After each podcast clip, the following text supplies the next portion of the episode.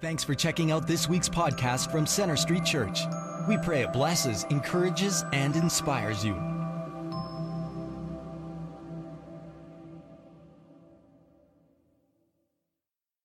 Well, we want to welcome you here to uh, Central Campus and also those of you who are joining us online, as well as those of you who are uh, meeting together at one of our other campuses in South Calgary, uh, in Airdrie, in uh, Bridgeland, and also in Northwest Calgary. Okay, well, we're continuing our study through the book of Colossians. And so I'm going to invite you to open your Bibles uh, to the fourth chapter of that wonderful letter where Paul talks about joining God on his mission. I'm going to invite you to stand and uh, join me in reading our scripture lesson for today.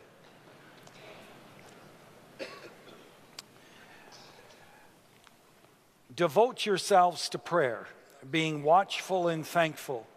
And pray for us too that God may open a door for our message, so that we may proclaim the mystery of Christ, for which I am in chains. Pray that I may proclaim it clearly as I should. Be wise in the way that you act toward outsiders. Make the most of every opportunity. Let your conversation be always full of grace, seasoned with salt so that you may know how to answer everyone. Let us pray. Again, Lord, we thank you for uh, your word. We thank you uh, for inspiring Paul to write these words. And we ask, Lord, that you would help us now to understand uh, what these words mean for us in 21st century Calgary. Um, pray, Lord, that you would um, remove distractions. Lord, you'd help us to focus. And then, Lord, you give us the courage, the will, uh, and also just a softened heart to respond in whatever way you'd have us to. For we pray this in your precious name. Amen. You may be seated.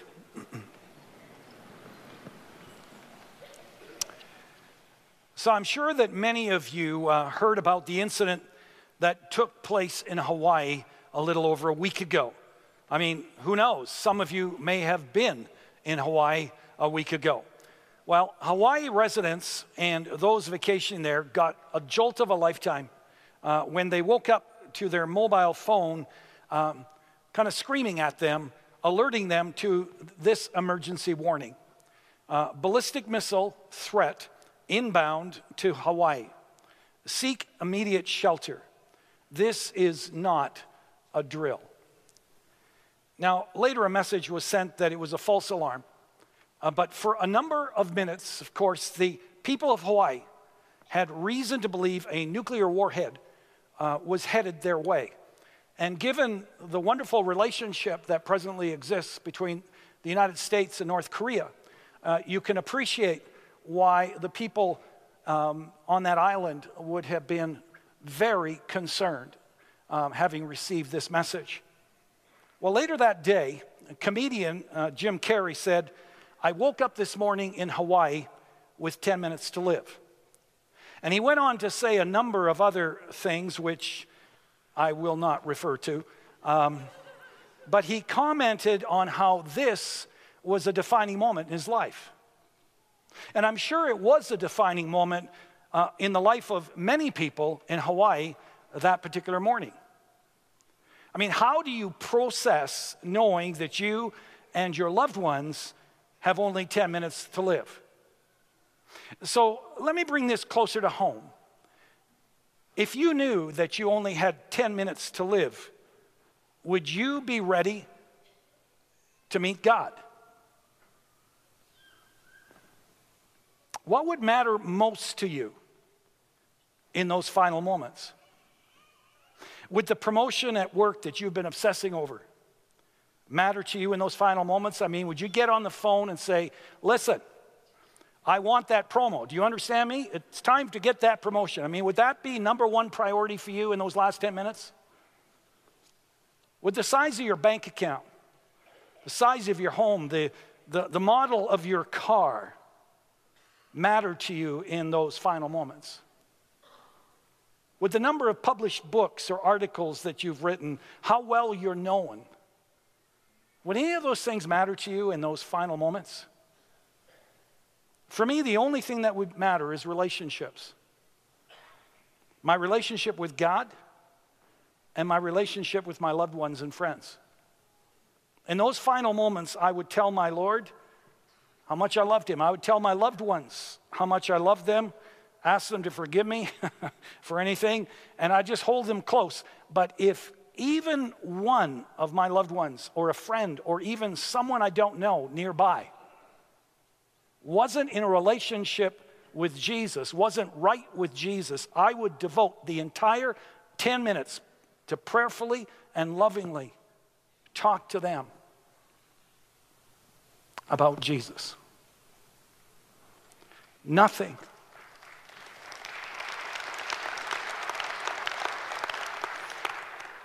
Nothing would matter more in that moment.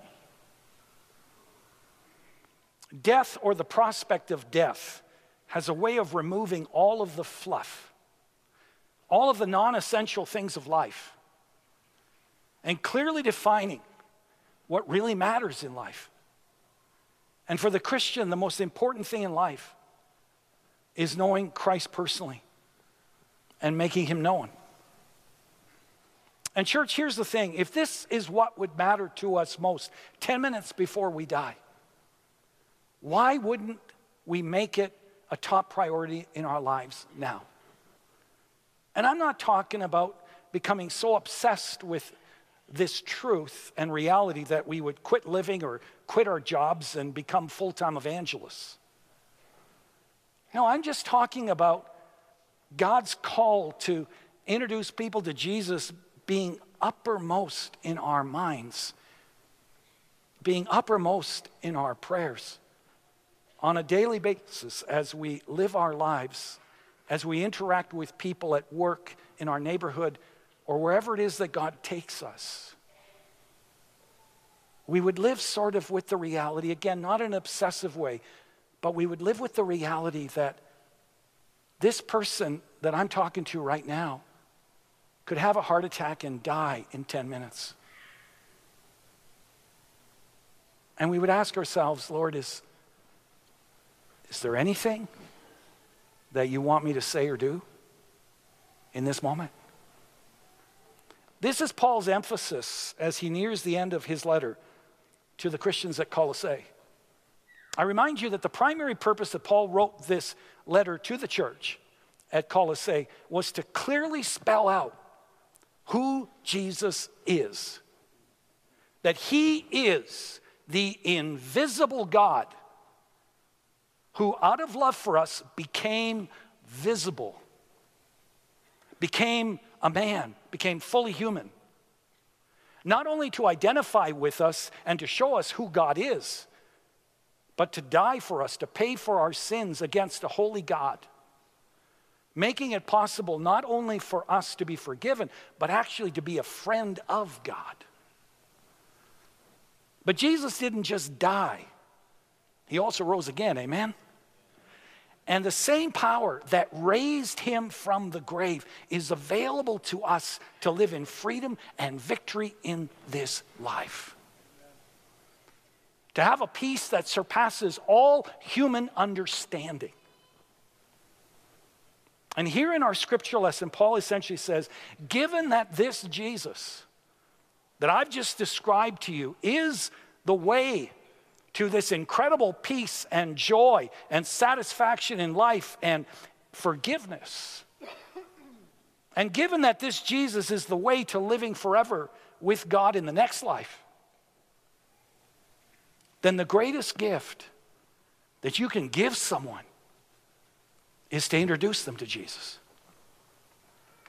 There is no greater longing in God's heart than for everyone to be in right relationship with Himself. And when we join Him in His mission, we are involved in the most God glorifying activity possible because 1 Timothy 2 3 says, God our Savior wants all people to be saved and to come to a knowledge of the truth.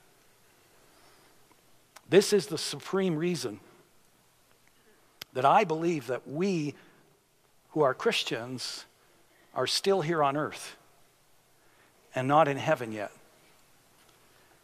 Now, in the passage we just read together, Paul spells out the kind of person that God uses to introduce people to Jesus. And we talked about the first couple of principles last week, so I'm just going to review them quickly.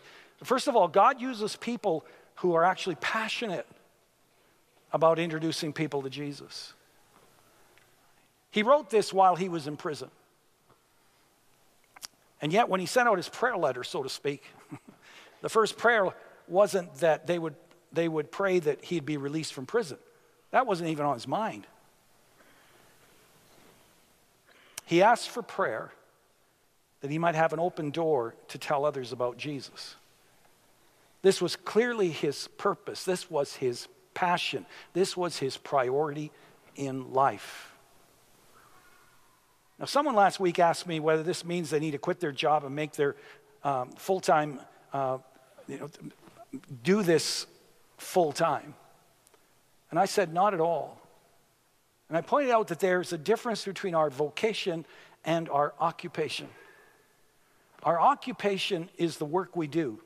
You know, be it an electrician or a homemaker, an engineer, a doctor, a business person, whatever. Our vocation is our calling from God. As Christ followers, our calling to, is to be His representatives in the world, to point people to our Lord through our lives, through our testimony.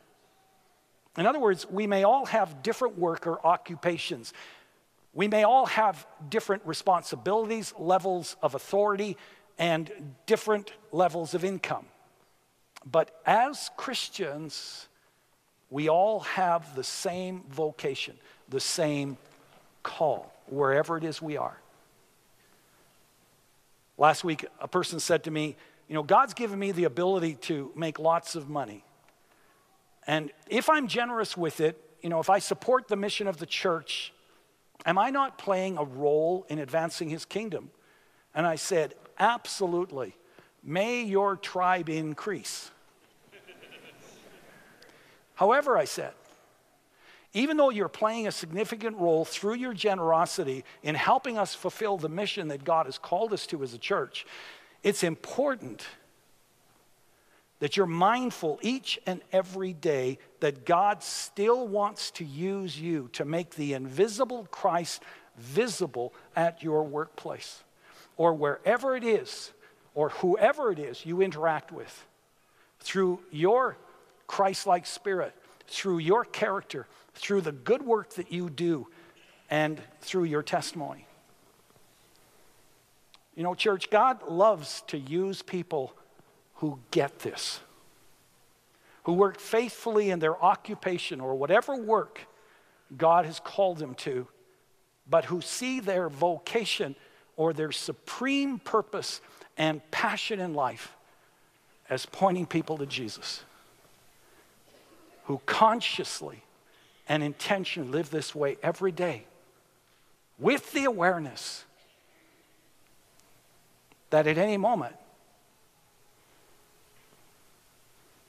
we may only have 10 minutes to live. And then we'll realize how important this is. Secondly, God uses people who pray for open doors and walk through them. Verse 3, Paul writes, Pray for us too that God may open a door for our message.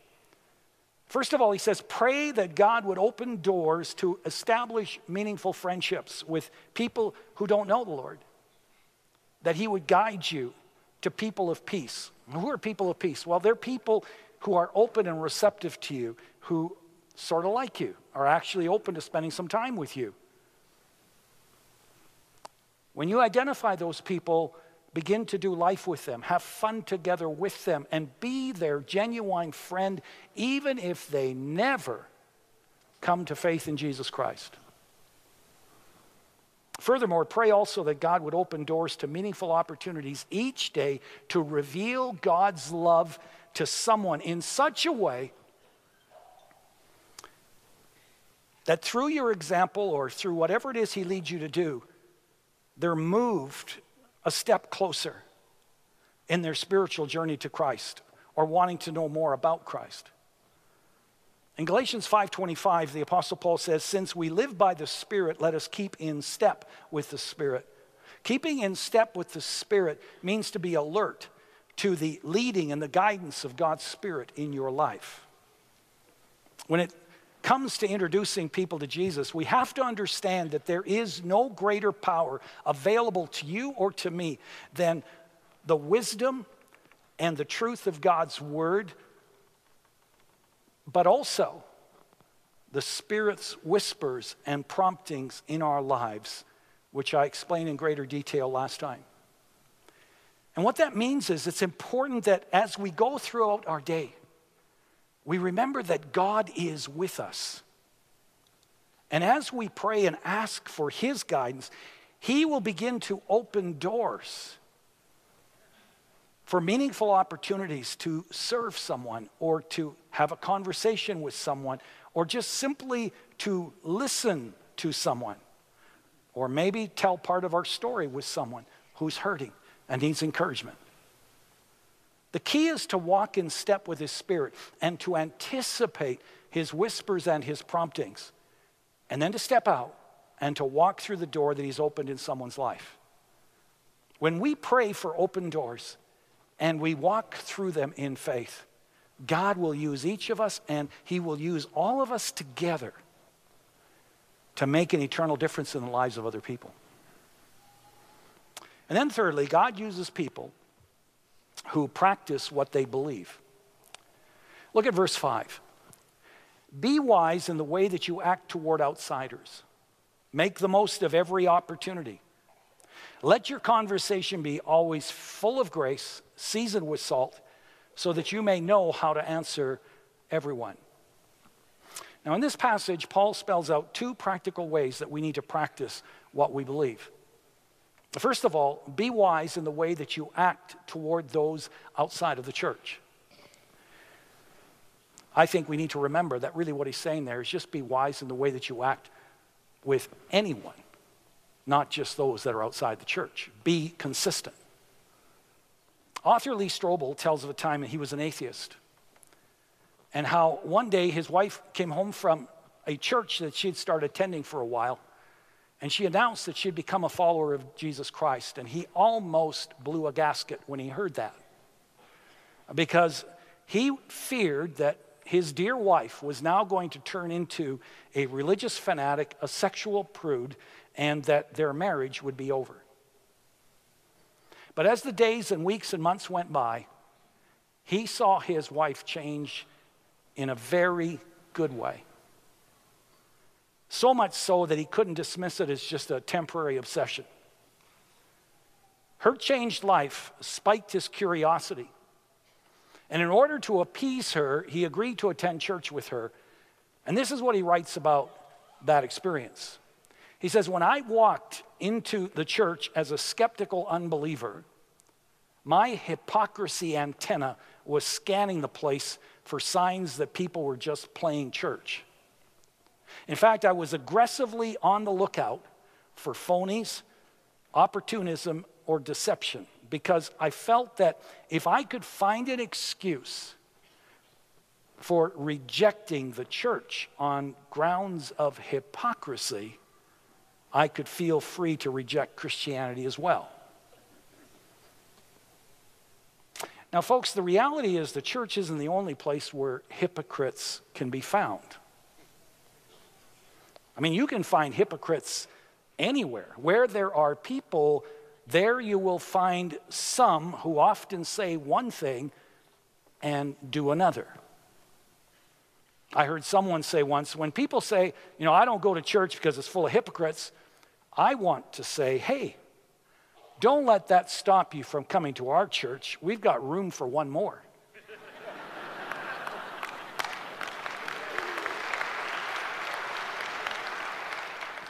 you'll feel right at home. All that to say, the expectation that Christians should be perfect or live nearly perfect lives is not only unrealistic, it's also unfair.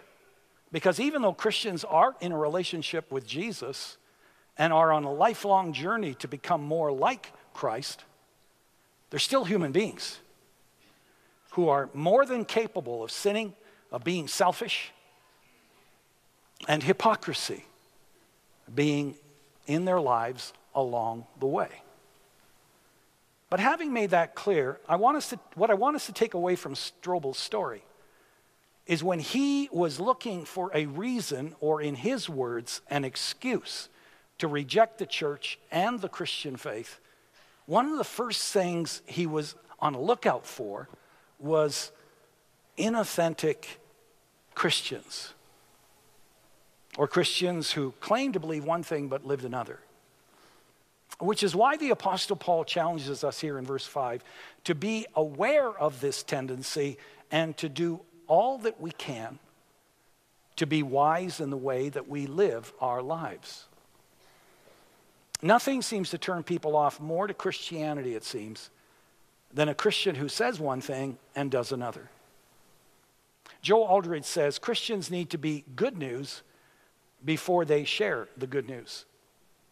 If someone thinks that you're bad news, they won't even want to hear what you have to say about any good news.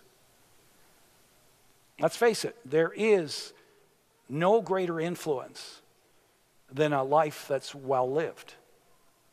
A Christian who lives a consistent and a compelling life. In Matthew 5, Jesus elaborated on this. In verse 13 and 14, he said, You are the salt of the earth. And then he went on to say, You are the light of the world. Notice here that Jesus didn't say to Christians, He didn't say, You need to be, or you should be salt of the earth, or the light of the world. No, no, He said, You are the salt of the earth, the light of the world. And what He's really saying is, You're the vehicle through which God's kingdom will come to earth as it is in heaven. In other words, if we're going to see some of the beautiful things in heaven actually show up here on earth, it's going to come primarily through us. Think of all the people that you know at work, at school, in your neighborhood, who do not have a relationship with God if they haven't felt the need to explore Christianity or the Bible, isn't their knowledge of God and the Christian faith pretty much limited to what they see in your life? I mean, they may never read the Bible, but they will read your life. The question is, what do they read when they read you?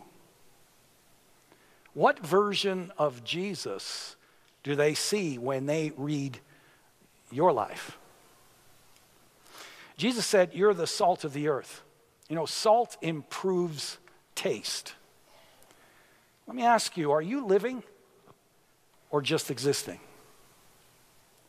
Are you seizing the day or are you just putting in time and going through the motions? Is your Christian life a delight or a drag. Sheldon Vanauken, in his book A Severe Mercy, says the best argument for Christianity is Christians, their joy, their certainty, their completeness. However, he goes on to say, the strongest argument against Christianity is Christians. Christians who are somber and joyless. Some time ago, Erma Bombeck wrote this In church, the other Sunday, I was intent on a small child who was turning around smiling at everyone. He wasn't gurgling, spitting, talking, humming, kicking, screaming, tearing hymnals, or rummaging through his mother's handbag. He was just smiling. And suddenly his mother jerked him about, and in a stage whisper that could be heard in a little theater off Broadway, said, Stop that grinning. You're in church. And with that, she gave him a swat. And as tears rolled down his cheeks, she added, That's better. Erma goes on to write Suddenly I was angry. I wanted to grab this child with the tear stained face close to me and tell him about my God, the smiling God. Point well made. You know, a lot of times when I think of Jesus, um, kind of just doing life with his disciples and stuff, I, I just envision him doing a lot of smiling, a lot of joy in his life. I don't think you pick that up from Scripture very well, but I just see him in that way. You know, folks, we are children of the King of Kings and the Lord of Lords. We possess the greatest hope in the world. The greatest hope in the world. Even in the midst of hardships and uncertainty, when you look at it all from God's perspective, from an eternal perspective, we have so many reasons to smile. So many reasons to laugh, to have some fun, and rejoice and be glad, for this is the day the Lord has made. Amen.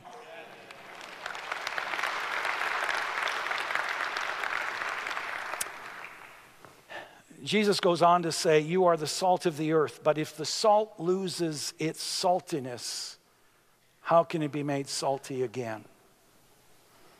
And what he's saying there is if there is dishonesty in your life, slander, gossip, impurity, envy, greed, and the like, if this stuff is going on in our lives, if we do poor work, if we don't pay our bills, if we don't keep our promises, if we're irresponsible, we've lost our saltiness, is what Jesus is saying. We've lost our impact in the lives of others around us. So let me ask you as you examine your ethics, As you examine your value system, you know, the gods that you're really seeking after, as you examine your character, your morality, your relationships, your lifestyle, what version of Jesus do others see? Now, again, we're not talking about perfection here. We're talking about the direction of your life. What direction, what path are you on in terms of being the salt of the earth? The fact is, we will fail at times. And the important thing is, when we fail, we're humble enough, we're honest enough to confess it to God and to turn around and to do what's right and pleasing in the sight of God. Bill Hybels tells of an owner of a large, successful business who uh, employed scores of Christians in his company primarily because he felt drawn to God. And he wanted to observe Christians in real life to see if they really practiced what they believed. And one of the things he found was that there are people who call themselves Christians, and then there are people who are really serious about their Christianity. And what he found was that Christian workers who are serious about their faith, they were conscientious, they were hardworking, they were kind, they were sensitive. And this had a very profound impact on his life. But what impressed him perhaps even more was the honesty of one of his workers who had been with the company for years but had run into some of these very sincere Christians and had been impacted and influenced by him and became a follower of Christ. This new Christian asked to see him after work. And the owner was concerned that the reason for the meeting was so this young religious zealot would be able to convert him. And the owner said this to Hybels. I was surprised when he came into my office with his head hanging low and he said this to me. He said, Sir, I'll only take a few minutes, but I'm here to ask for your forgiveness. Because you see, over the years I've worked for you, I've taken extra supplies, I've abused telephone privileges, and I've cheated on my timesheet every once in a while.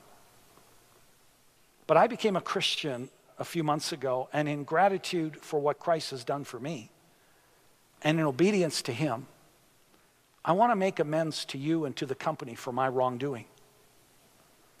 So, could we figure out a way to do that? If you have to fire me, I understand. I guess I deserve it.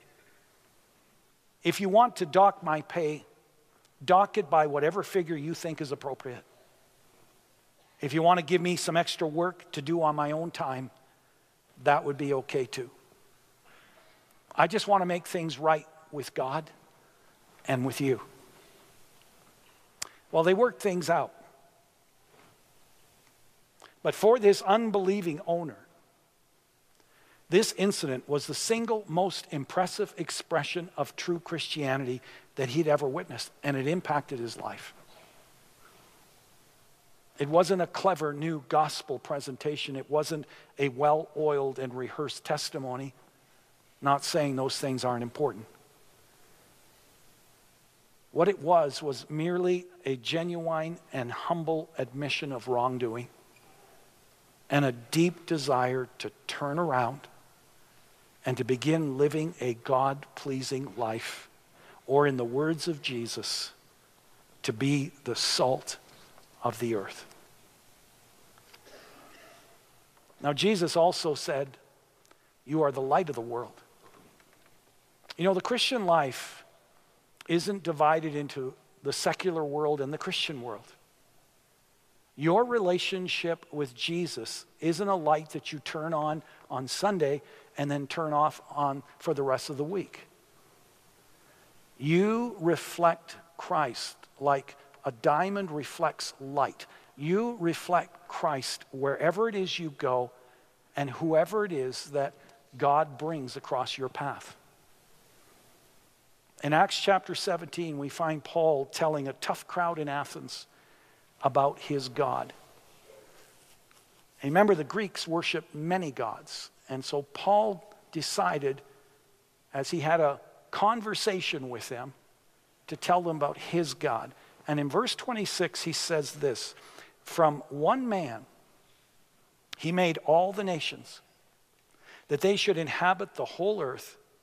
And he marked out their appointed times in history and the boundaries of their lands.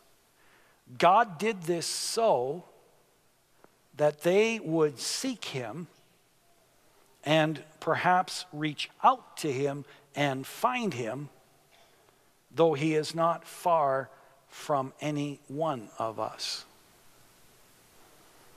Now, here's the thing some of you want to change jobs because you're the only Christian there.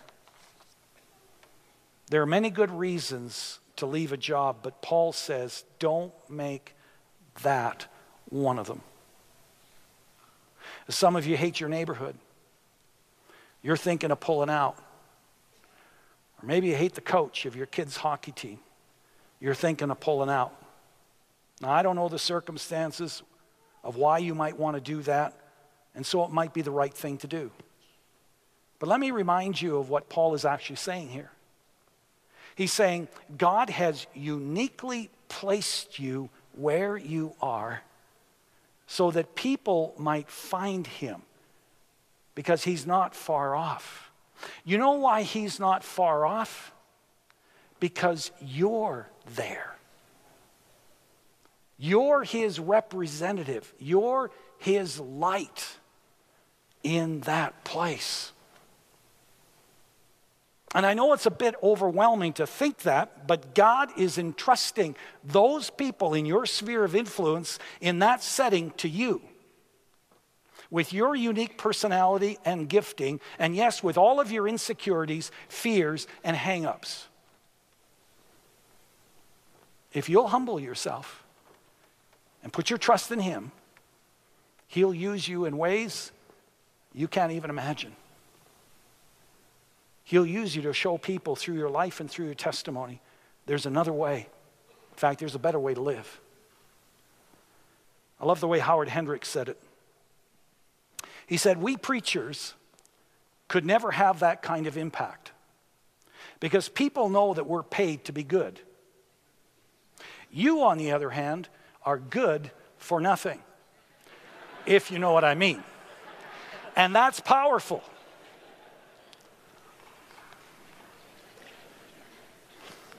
Not sure about that one, right? When you seek to live a God pleasing life, wherever it is He's placed you, in time people will notice. And one day when they're in a crisis, they may approach you. They may not, but they may. Or they may just simply be drawn to you and ask, What makes your life so distinctly different? I mean, everyone else around this joint seems to be totally hung up with themselves. Their rights, their paycheck, their time, their entitlement, their right for a promotion. Why are you not like that? And when someone asks you that, I hope you have the humility and the courage to say something like, you know, there's only one explanation, and it's not me. You happen to be looking at one of the most self centered people on the planet. If you see anything different than that in me, then I need you to know that I have a friend called Jesus who means the world to me. And he's been slowly changing me from the inside out.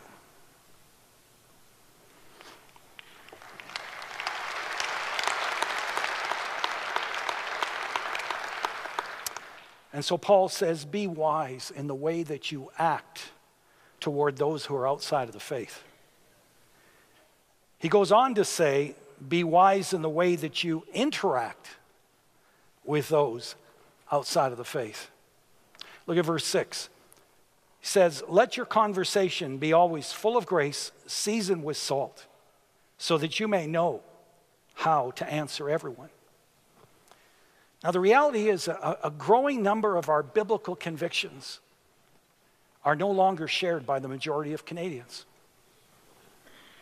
As through the media, through government legislation, we are systematically and increasingly being portrayed as out of step with the values of our nation. And consequently, a growing number of people in our nation and in our neighborhoods who pride themselves as being tolerant have little tolerance for us because of our biblical convictions. And you know, we can't stop them from being upset with us, being angry with us, um, even hating us because of what we believe to be true and right. We have no control over that. But we have control of how we relate to them we can genuinely love them and serve them and live our lives in such a way that will cause them to look at the way that we are increasingly being portrayed negatively in the public arena and say, It ain't so. I know some Christians, and how you are portraying them isn't accurate at all. They genuinely love people. Another thing we can do is to stop having a self righteous spirit or being obnoxious or unloving in the way that we interact really with anyone, but especially those who are outside of the faith. Paul pleads with us to be sensitive and gracious. In Matthew 12, verse 34, he said, For out of the overflow of the heart, the mouth speaks. In other words, Jesus is saying what comes out of your mouth is actually a reflection of what's going on in your heart. If anger, contempt, harsh judgment, criticism comes out of your mouth, then there is anger and bitterness and a judgmental spirit in your heart. I mean, you may be able to fake it for a period of time, but when you're under real pressure, whatever is in your heart will eventually come out of your mouth. And we've all been in situations, haven't we, where we were on the receiving end of some pretty nasty, painful, bitter things judgmental things coming from the heart of another person. On the other hand, if there is love and grace in your heart, then it will come out of your mouth as well. To be full of grace does not mean that we compromise our biblical convictions. It doesn't mean, for example, that we don't write a letter to our MP about our conviction on something. But what it does mean when we write that letter or when we have the conversation on the phone with our MP or we have a conversation with our neighbor about whatever, we do so in a courteous, warm way. It means we listen and we make people feel valued and heard when we are with them. It means that our spirit is winsome, it is sensitive, it's caring, it's non competitive, it's non argumentative, it's respectful. When Paul says, let your speech be seasoned with salt, he means to make the conversation taste better through a joyful spirit and a fun loving laughter. Just not taking ourselves so serious all the time. It also means to preserve, which is another quality of salt, to preserve the dignity and the uniqueness of each person and not humiliate them, even if we feel totally in the right and we're in a position to do so. You know, we need to ask ourselves from time to time is it possible that there are people who couldn't care less about knowing Jesus because they've been watching us for some time? They've been evaluating the joy or lack of joy in our life. They've been evaluating our attitude. They've been evaluating our values, the God that we're really worshiping which may not be the true God, it may be success. They've been evaluating our lifestyle, and they've concluded, man, there's got to be a better way to live than that. God uses people who sincerely practice what they believe. And then, fourthly and finally, God uses people who are prepared to talk about what Jesus means to them. Look at verse 4. Paul writes, Pray that I may proclaim it clearly as I should. Now, you know, many people sort of make a bargain with God, many Christians. They say something like, Lord, I'll commit to learning lots of Bible knowledge, I'll commit to learning theology, I'll write big fat checks for justice causes, uh, I'll dig water wells, uh, and I'll build homes for the poor. Um, I'll get in a community group. I'll even volunteer on the weekend to prepare us as, you know, in our services for people that are coming. As long as I don't have to ever open my mouth and tell someone about my faith. Now, here's the thing when you befriend someone, when you spend time with them, when you serve them and you begin to invest in their lives, your friendship with them will go to a much deeper level, and your conversations will begin to be quite personal with the passing of time. And if you're praying for them consistently, somewhere along the way, I can assure you that God is going to open a door of opportunity to tell them what Jesus means to you. And I just want to encourage you not to avoid that or to be freaked out about that. Just go through the door, be yourself, and share what's on your heart.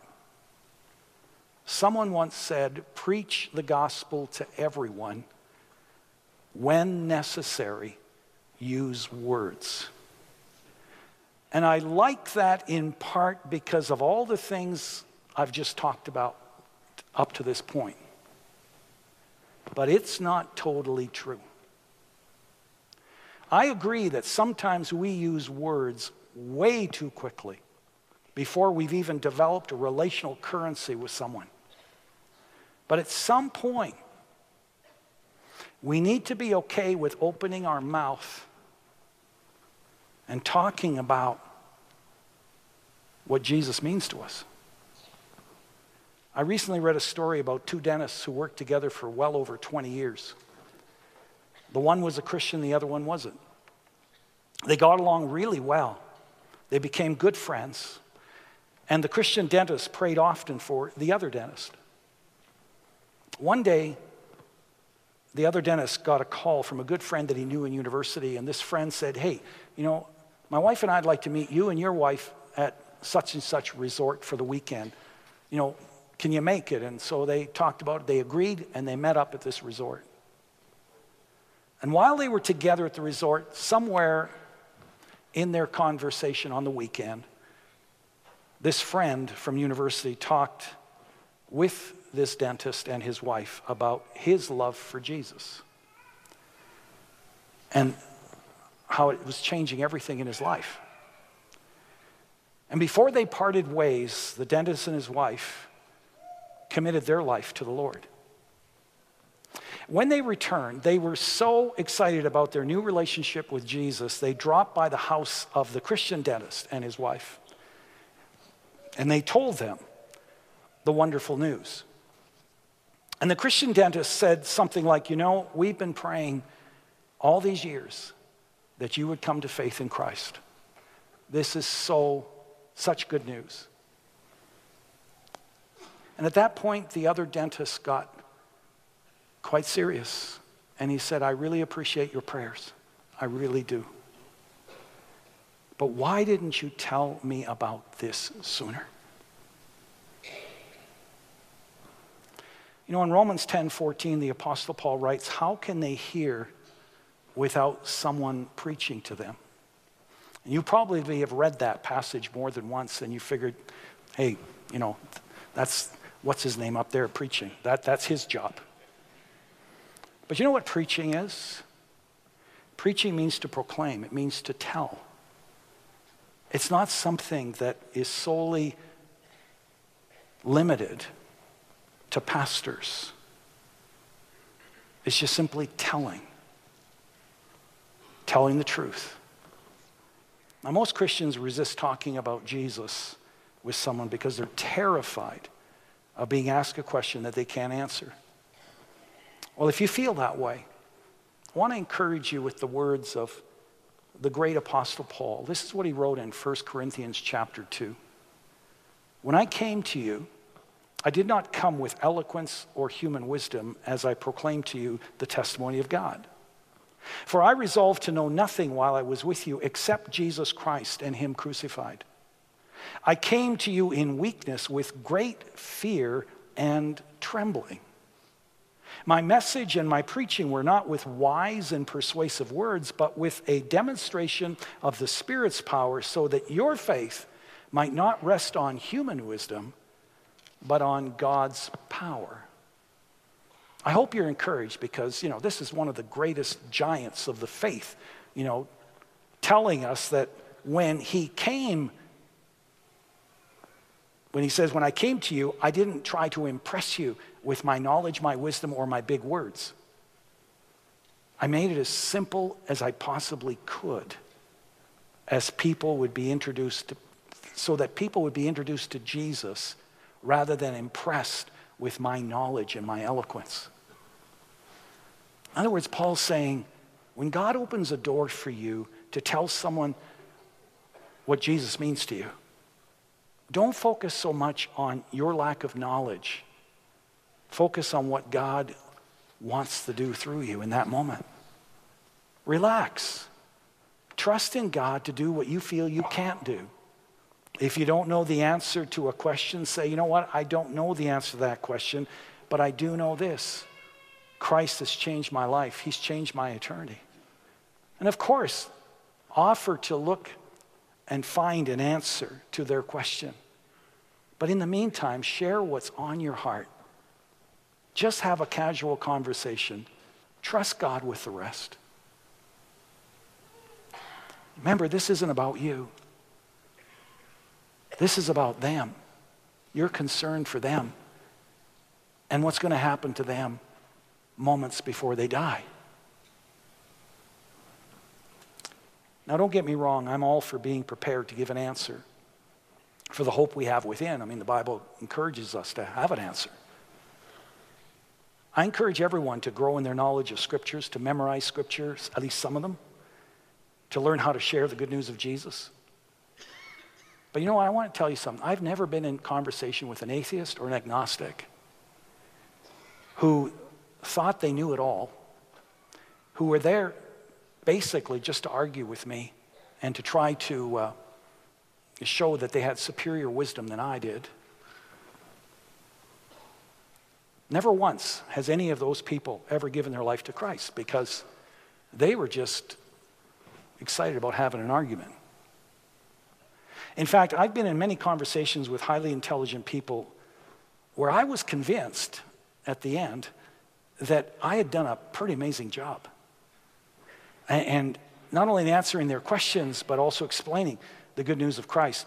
And even though they said, hey, that makes sense, I understand that, they weren't impre- prepared to embrace Christ because, in the words of one fellow whose life I will never forget, he was honest enough to say to me, Yeah, I understand up here, but you need to know I'm not prepared to entrust my life with anyone, including Jesus. See, it's always Jesus who draws people to himself. It's not going to be how intelligent or how great of an apologist you are. What God calls us to do is to pray, to show up and have a conversation, best as we know, and to trust God to use us and our words and our questions to draw this person to himself. You see, God knew what he was doing when he made you. He custom designed you with your unique combination of temperament, personality, talents, and experience, and he wants to use your uniqueness to impact someone in some way that no one else could. No preacher, no evangelist, no super Christian, no one but you. And when you step out and you follow his prompting, he will not only use you, be ready to be blessed because he's going to amaze you with what he wants to do through you. I'll close with this. Some time ago, I had a very meaningful conversation with an elderly woman at a funeral luncheon. And she told me she'd been attending our church for a year or so. And based on some of the things that she said while we were talking, I sensed she wasn't sure of where she really stood with God. And I felt the prompting of the Lord to arrange to meet with her, which happened about a week later. After some small talk, I asked her, If you were to die tonight, do you believe that you would go to heaven? And she responded saying, You know, I'm not really sure. She said, You know, I've tried to be a good person. I've attended a different church for faithfully for most of my life. And I'd like to think that I'd be acceptable to God on that basis, but I just don't know. It was a very sacred moment. God had already been preparing her heart for that question. And what a joy it was to open up the Bible to help her to see the difference between every religion on this planet and Christianity. I explained to her that religion is spelled D O, do, or trying to be acceptable to God, trying to do all the right things, trying to obey the Ten Commandments, trying to follow the eightfold path, trying to keep the five pillars of faith. I said, Christianity is not about do. At the heart of the Christian faith, it is spelled D O N E, done. God is holy, He's perfect, and we're not because We've gone our own way. We have sinned. We have fallen short of the glory of God. We can't fix this ourselves in our own strength. We can never be good enough. We can never do enough good to pay for the crimes we've committed against a holy God. That's why Jesus came.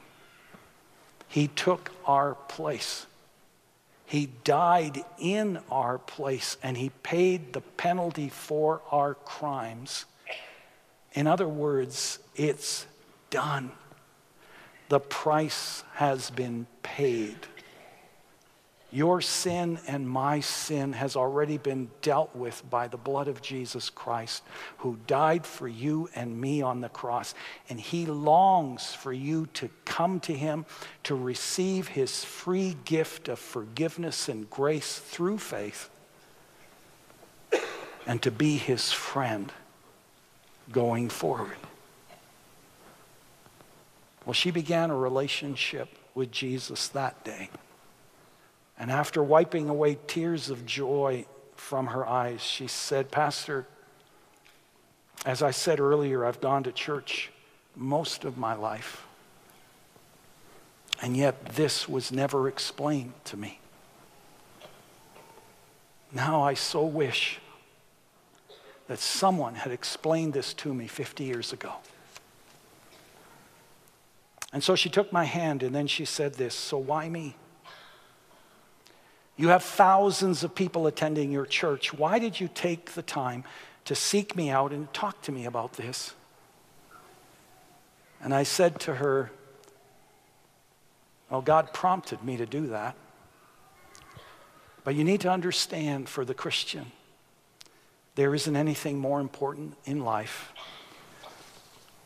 than to introduce people to Jesus. I got in my car. And as I drove away, one of the first things I did, I turned on worship music and I was just uh, praising God.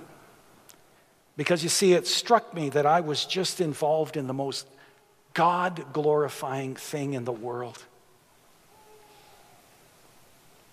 And I thank the Lord for the privilege of being used by Him to not only introduce this dear woman to Jesus and an ongoing relationship with Him, but also to help her to have the assurance that if she only had 10 minutes to live, she would never have to question, ever, that she's going to go and be with the Lord forever.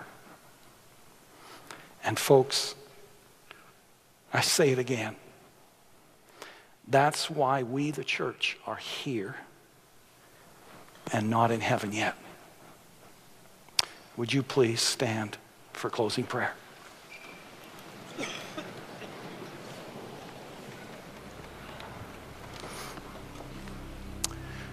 just going to invite you to open your hands and close your eyes and just take a moment to ask these two questions right now. Lord, what are you saying to me? And Lord, what is it you want me to do about it?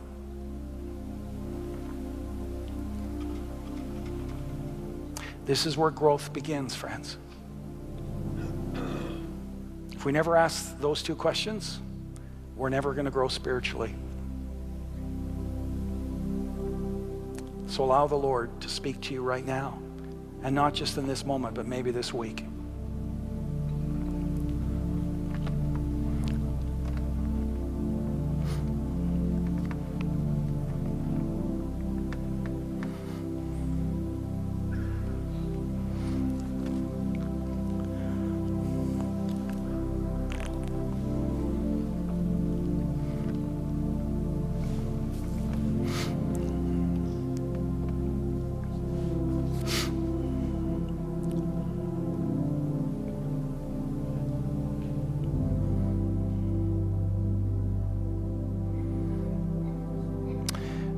Father, we thank you again for your word. And Lord, we thank you for the reminder that you want to involve us in the greatest cause ever given to man. I pray right now, Lord, for anyone here who is not in relationship with you. Perhaps they have all kinds of questions. But Lord, I pray that you would help them not to push this into the corner of their lives, but Lord, they'd make it a front burner item. They'd go after those questions, Lord. They would seek to understand what it means to be in relationship with you. Because, Lord, they will never find peace or contentment within until they find their peace with you. And then, Lord, for the rest of us, I just want to pray that um, you would help us, Lord, not to function on the basis of guilt or fear or any of these things that tend to um, come to us, Lord, when we think about introducing others to Jesus. Lord, help us just each and every day to begin each day with the prayer that you would open doors. And then, Lord, we would anticipate the doors that you open and we'd walk through them in faith. We thank you, Lord, for inviting us to join you in this adventure, this faith building adventure.